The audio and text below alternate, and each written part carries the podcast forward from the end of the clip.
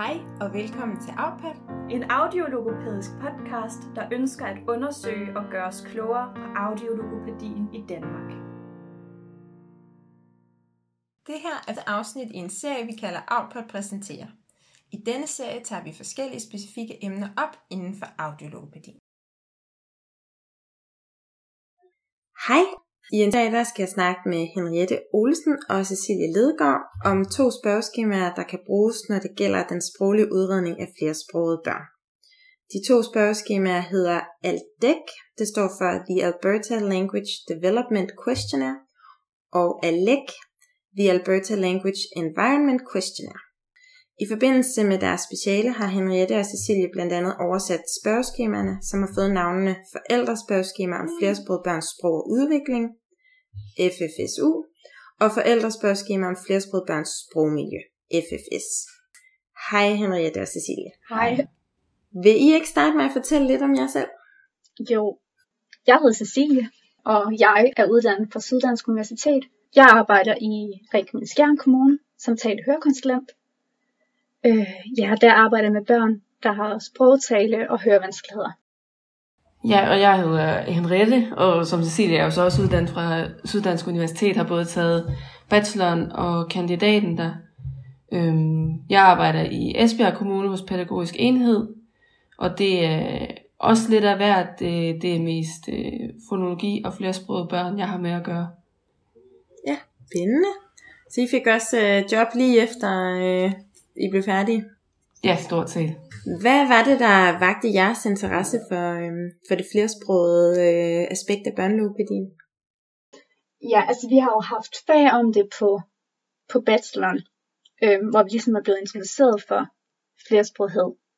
Øh, og så tror jeg, det der har ligesom også vagt noget af min interesse, det er, at det er så komplekst at vurdere, hvad det er, der er tale om i øh, udredningen. Øh, om det er sproglige vanskelighed eller ej. Jeg tror, det er noget af det, der ligesom har fanget, været med til at fange mig. Ja, altså det her med, der ikke, øh, altså der findes ikke voldsomt meget brugbart derude i forhold til de her flersprogede børn, og hvordan vi ligesom skal skelne den flersproglige udvikling fra øh, flersproget udvikling med DLD. Øh, så der, altså det kan være virkelig, virkelig svært, og det tror jeg, at øh, da det ligesom blev præsenteret for os, vi havde skrevet en opgave i det fag, der hed øh, grammatisk udvikling og grammatiske vanskeligheder hos børn, og der havde vi skrevet om øh, netop om flersproget, hvor vi har sendt et spørgeskema ud, og der var det, altså det der kom tilbage, det var bare, at der bare manglede noget til det her udredning af børnene. Fordi hvordan skiller vi dem fra de flersprogede børn med en typisk udvikling, dog en langsom udvikling fra dem, der så har øh, sproglige vanskeligheder. Og ja, er man helt enig, det er virkelig, man, man finder ud af, hvor stort et hul der er. Altså, vi prøver sådan helt overordnet at fortælle til dem, der slet ikke kender spørgeskemaerne, hvordan og hvornår kan man gøre brug af de to spørgeskemaer? Altså, de bruges jo i vurderingen af flersprogede børns sproglige udvikling og deres sproglige miljø, kan man sige. Øhm, den ene, den er jo specifikt udviklet til ligesom at kunne skelne mellem øh, den typisk sproglige udvikling og så den atypiske, eller de børn, der ligesom har en sproglig vanskelighed. Ikke? Øh, det er den, der hedder øh, FFSU, som vi kalder den. Ja. Og den, der på engelsk hedder ALDEQ, eller ALDEC, tror jeg, du kalder den. Det er lidt forskelligt, hvad folk de kalder det. Yeah. Ja. Ja, jeg, jeg har også været lidt i tvivl om, hvordan jeg tænkte, det var lidt mere mundret. Ja, nemlig. Øhm, og den anden, øh, den vi så kalder FFS eller ALEC, det er jo så den, der direkte retter sig mod barnets sprogmiljø.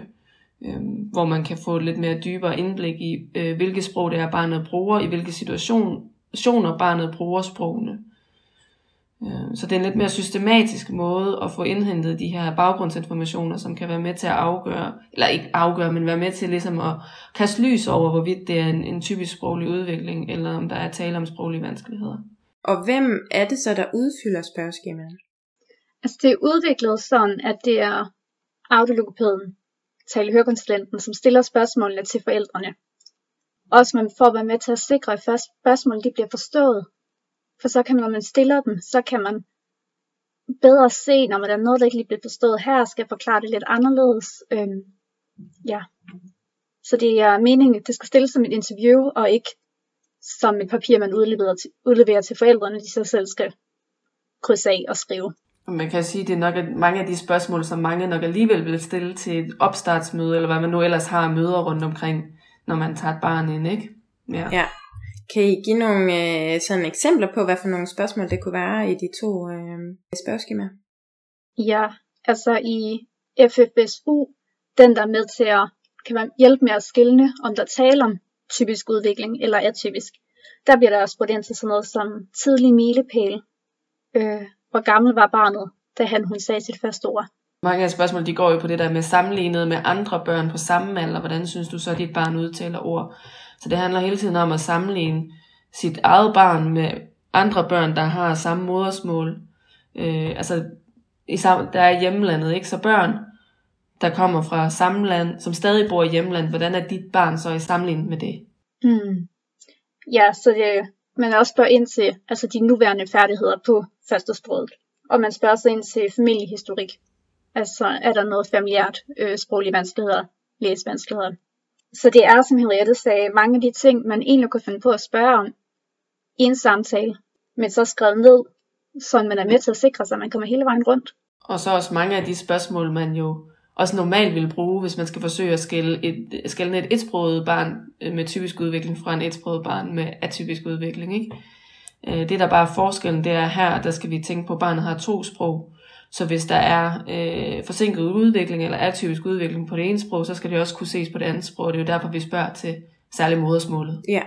Ja, fordi nogle gange er der vel faren, at man kommer til sådan at fokusere lidt mere på, hvordan de er på dansk. Nemlig. Altså og glemmer ligesom baggrunden øh, og, og hvad forældrene egentlig kan øh, sige om det, ikke? Mm. Jo. Er der nogle spørgsmål, der er med, som I har und eller sådan ikke undret over, men øh, blev sådan, åh, oh, det var smart at spørge om, eller det havde jeg ikke selv tænkt på, eller... Ja, det er et godt spørgsmål. Ja. Det er et godt spørgsmål. Nej, måske er det lige så meget nogle af formuleringerne. Dem Henriette lige fremhævede, at man husker at få sagt, sammenlignet med andre børn på samme alder, der taler samme sprog som netop dit barn. Altså så man virkelig får sammenlignet med en målgruppe, der er lidt mere, der giver mere mening at sammenligne med.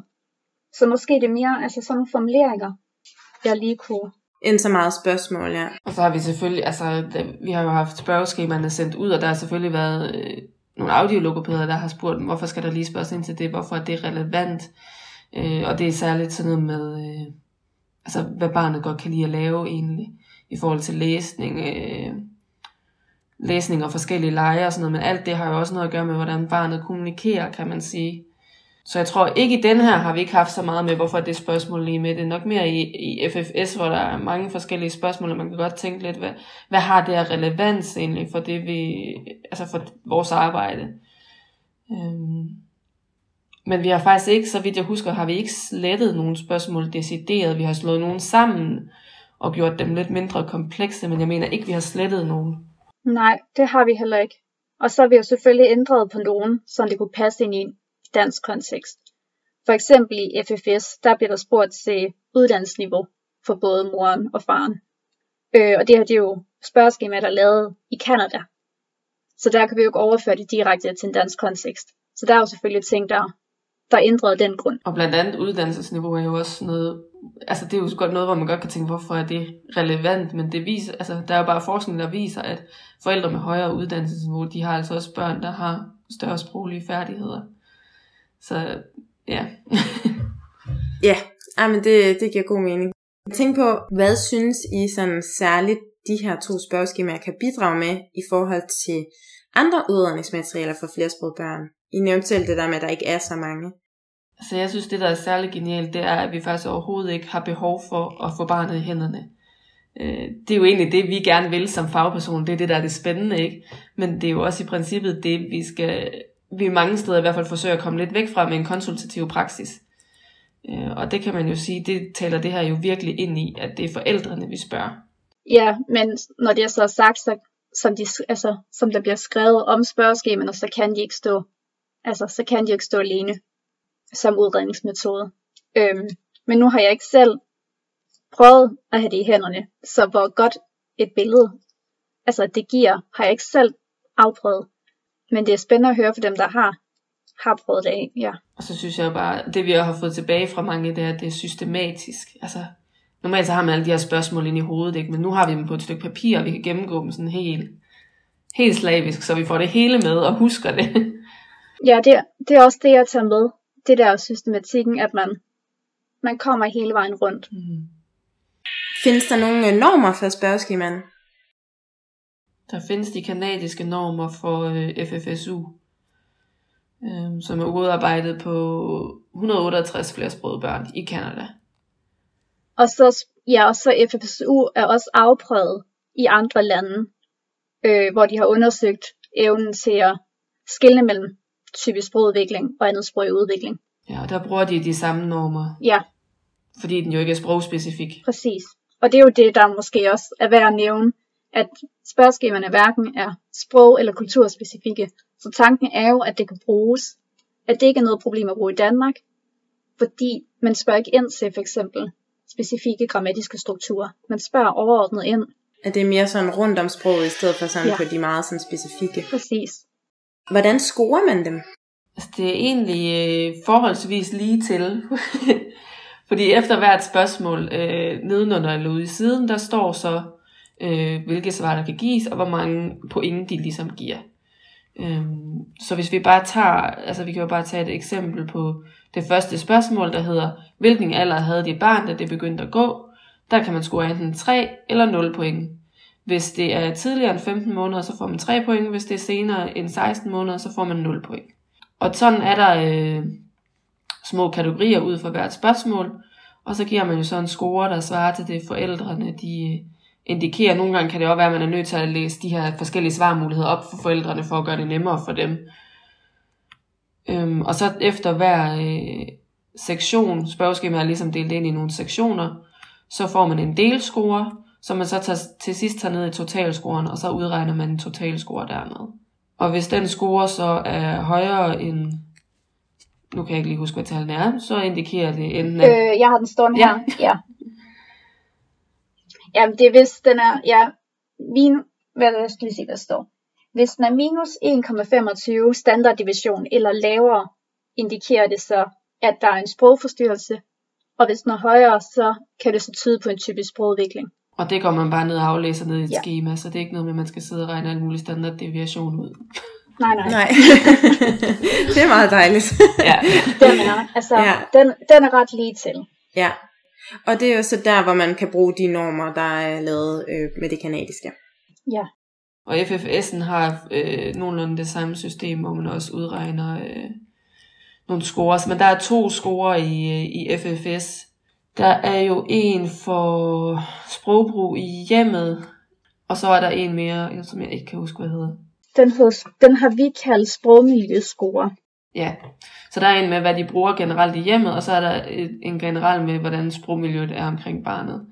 Og det udregnes på samme måde som den anden, hvor du har nogle muligheder, og så noterer du dem ned. Mm.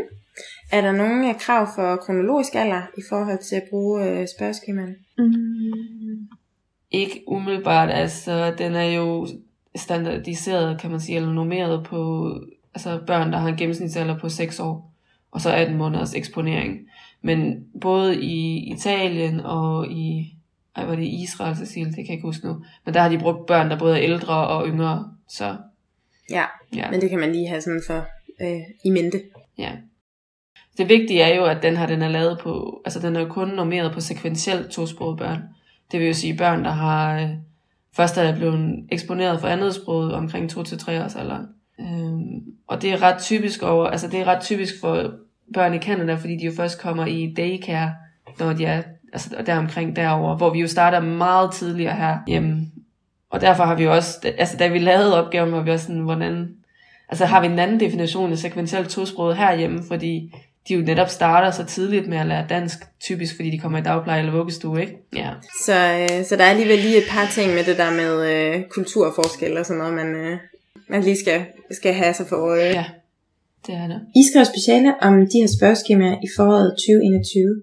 Vil I fortælle om, hvad I undersøgte i jeres speciale, og hvilke resultater I kom frem til? Det vil vi gerne. Vi har egentlig to øh, overordnede problemformuleringer i vores speciale, fordi vi ikke kunne det, vi først havde troet, vi kunne. Men den første, det var, at for, for det første skulle vi jo have det her adapteret til dansk. Så det første, det vi undersøgte, det var, hvordan kan vi gøre det ud fra en teoretisk og velovervejet tilgang.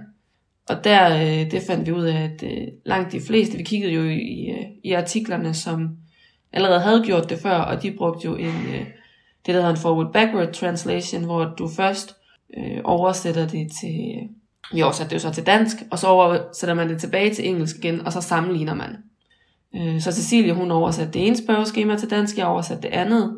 Så byttede vi og oversatte tilbage igen, og så sammenlignede vi. Og derudover så sammenlignede vi også med den, som Jenny og dig har lavet, Mm, for at have endnu flere smart. sammenligninger. ja. så vi har sammenlignet med ret mange. Øhm, og så efterfølgende, så sendte vi det ud til det, der hedder et expert review, så vi havde spurgt øh, audiologopæder, om de ville have, øh, have lyst til at kigge på det, og eventuelt sende tilbage til os med i forhold til generelt stavefejl, slåfejl, men også i forhold til, om det havde relevans for da- dansk praksis og have spørgsmålene med. Og da vi så fik dem tilbage, så rettede vi det. Ja, præcis, om der var nogle formuleringer. Ja. der var uheldige, ikke? Ja, der var nemlig et specifikt spørgsmål, hvor jeg mener, det var i den proces, vi lavede det om, hvor formuleringen ikke gav mening for dem, der læste. det. Og så er det jo der, det er rart at have flere øjne på. For man kan jo godt se sig blind på det, når man har siddet med det så længe. Ja, og så rettede vi det jo så til igen, og så sendte vi det lidt ud til et expert review igen. Vi sendte det ud til Leila Kjærbæk, som jo har arbejdet meget med dem. Fik det retur igen, og så var de egentlig færdige og klar til afprøvning. Det endte med, at vi fik fire afprøvninger. Var det sådan, Cecilie? Noget den stil. Vi havde jo håbet på, at vi kunne få en gruppe, øhm, eller vi kunne få det undersøgt på en gruppe med typisk udvikling, og på en gruppe med sproglige forstyrrelser. Så vi ligesom kunne også se, når man kan det også måske skille i, i en dansk praksis.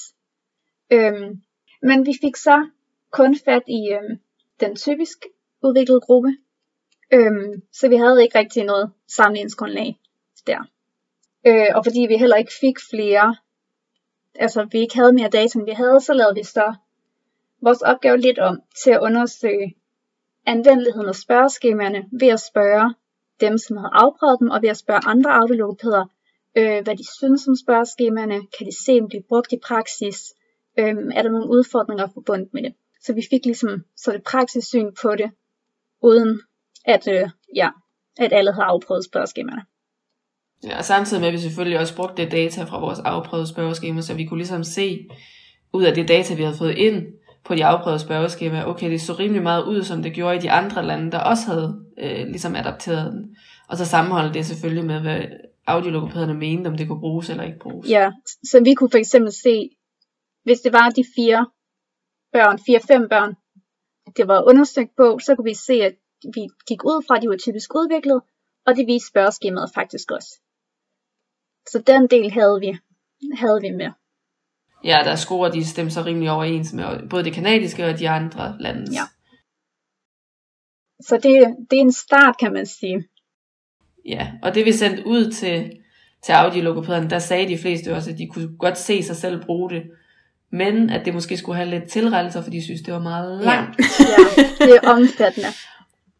Der er mange, der er ja, mange det er måske spørgsmål. lidt omfattende. fordi det er så grundigt, som det er, så, altså, så tager det tid, og der er mange spørgsmål. Og det gik igen. Der er nogle enkelte spørgsmål i, i FFS'en, hvor der ikke gives point, og dem kunne man selvfølgelig så vælge at springe over, fordi de ikke er med i nogle score. Men det er jo nogle spørgsmål, der er taget med af en grund, fordi at Paradis, som har udviklet spørgeskemaet, har ment, at de har været relevant, og de er blevet øh, undersøgt som værende relevant. Ikke? Og jeg tænker også, det er derfor, at der er nogen, der har givet den feedback, at de har sagt, at de synes egentlig, det er nogle gode spørgsmål. De vil ikke bruge spørgeskemaerne, men de kunne godt finde på at tage udgangspunkt i det, og lige se, altså få inspiration i, hvilken spørgsmål skal jeg huske at få stillet. Så der er forskellige måder, man kan vælge at bruge det på. Og man behøver jo ikke nødvendigvis at bruge begge spørgeskemaer. Nej, det kommer an på, hvad man vil have ud af det. Hvad er formålet med ens undersøgelse? Vil man blive klogere på det her mere, altså sådan om sprog? Vil man prøve at kunne differentiere, eller vil man blive klogere på sprogmiljøet? Ja, og vel også kan man egentlig sådan, altså, vil det give mening at tage dem på to forskellige tidspunkter for eksempel? Altså lave det ene en gang, og så tage udgangspunkt i det, og så senere sige, når vi vil gerne lige have lidt mere viden, eller sådan, nu er vi kommet et skridt, kan vi så få det andet information? Mm. Eller sådan. Ja, det er der ingen krav om, at man skal gøre det samtidig. Det er bare fordi, de, altså, de supplerer hinanden så godt, at det giver mening at arbejde med begge spørgeskemaer. Øhm, Så det er egentlig derfor, vi havde begge to med. Ja, ja. Selvfølgelig. Ja. Så, så der var overvejende positiv stemning om, øh, om spørgeskemaerne i jeres øh, undersøgelse, eller? Ja, det, øh, det var det faktisk, ja. Ja. Nå, fedt. Det er jo dejligt. Ja. Vi har brug for nogle flere øh, redskaber til de tosprogede børn her. Øhm, er der nogen af jer, der, der nu i jeres arbejde nu bruger den viden, I fandt frem til under specialet? Altså, jeg bruger især det her med at få spurgt ind til modersmålet, og virkelig, altså, at få spurgt godt rundt omkring, så det ikke bare er, okay, hvilket sprog taler I derhjemme, bruger barnet sproget? Okay, men hvad, når barnet så beder om at få noget mælk, hvordan gør barnet det så?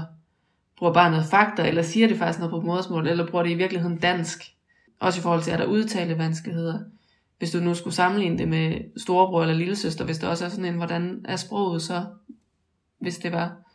Jeg har endnu ikke selv brugt spørgeskemaet endnu, men jeg har lige fået en ny sag, hvor jeg tænker, at jeg skal bruge den ene. Og det er det samme for mig, at altså, det er den viden, man har fået i processen. Og den igen inspiration, man kan få for at kigge på spørgeskemaerne, at jeg har brugt øhm, i min praksis, ja. Ja. Når I så skal, eller udreder flersproget børn, er der, hvad for nogle andre udredningsmaterialer bruger I så ikke? Øh, når I er med tosproget øh, eller flersproget, hvad, hvad for nogle tyr I så til? Så jeg bruger dem, jeg normalt bruger til, til etsprogede børn. Så Logofova, OneWord, Self, Renel. Øh, jeg bruger ikke grud, og det gør jeg af den ene årsag, at, at øh, da jeg læste den igennem, jeg har faktisk aldrig brugt den, men da jeg sad og læste den igennem, og var ved at forberede mig til, at jeg skulle bruge den på et tosproget barn, der øh, læste jeg, at det var noget med, hvis barnet havde været eksponeret for dansk i mere end to år, så skulle barnet være ligesom på femte niveau. Og mange af de børn, jeg sidder med, de har været eksponeret for dansk i lang tid. Nogle af dem siden, at de gik i dagpleje. Og derfor kan man jo i princippet faktisk se dem som at være simultant tosproget, og de derfor skulle kunne begge sprog lige godt. Så derfor så, så bruger jeg den ikke, fordi jeg tænker, at de tosprogede børn, de faktisk er for gode til grud. Og at jeg, ikke vil, jeg, vil, jeg vil ikke få det ud af den, som, som jeg tænker, jeg vil få ud af den. Så det er de samme som til de danske børn og så selvfølgelig tager jeg højde for, hvordan de så også er på, på modersmålet, og hvor lang tid de selvfølgelig har været i Danmark. Jo jo, og har i mente, at det er lavet på danske normer. Mm. Øhm, vil I anbefale andre øh, talehørekonsulenter eller audiologopæder at gøre brug af, af de her spørgeskemaer, som I har, øh, I har arbejdet med? Jeg synes, at de skal ud og, ud og bruges, og vi vil gerne høre om, når folk har brugt dem, hvad de har af erfaringer. Og der er også gerne studerende, der må tage dem op og lave en normering på dem, en dansk normering. Det kunne være mega fedt. Det var det, vi ikke fik lov til at lave. Det kunne være så, ja, så fedt at få undersøgt nærmere i forhold til den her evne, om den kan skille, øhm, som vi gerne ville have gjort i første omgang. For at se, hvordan, altså, hvor brugbar er den i en dansk kontekst. For vi kan jo godt synes, det er et fedt spørgeskema, men det er jo ikke undersøgt, som vi gerne vil undersøge. Nej, præcis. Nej, og netop den der med, sådan, er det noget, der vil, altså vil det hjælpe på det at få nogle normeringer, ikke? Sådan, altså vil det gøre, at der kunne sådan Mm. komme, komme gang i at bruge det, ikke? Præcis, og man kan sige, altså, det taler jo for, at den er undersøgt i forskellige lande og har vist samme resultat, i og med, at den ikke er sprogspecifik. Men selvfølgelig vil det være fedt at have nogle danske normer på den. Ja, præcis. Ja, så man har lidt mere at tale ud fra, når det er. Og nogle flere erfaringer og finde ud af, om der er noget, der skal ændres, før det passer bedre. Ja, ja. Altså, det er jo ikke sikkert, at den kanadiske version, og den vi har nu, er den endelige, i forhold til, om, om den kunne være bedre i en dansk kontekst. Ja. Kan man få fat i jeres øh, hvad hedder det, version af, af spørgeskemaerne noget sted øhm, nu? Det ligger ikke noget sted, tror jeg. Øh, men man kan altid skrive, så sender vi det. Der er nogen, der allerede har skrevet og spurgt, som skulle have været med i vores øh, speciale, som så ikke kunne alligevel på grund af corona, som har fået det. Øh, så det kan man bare gøre, hvis man synes, det er spændende. Og man må da også gerne, man må også gerne læse vores meget, meget lange speciale, hvis man synes, det er bare mega fedt. Ja. Men øh, har I øh, en mail eller et eller andet, I lige kan sige, hvis nu nogen tænker, det lyder bare øh, mega spændende, og det vil vi gerne have fat i? Man kan, man kan skrive til min mail, der hedder hao skjern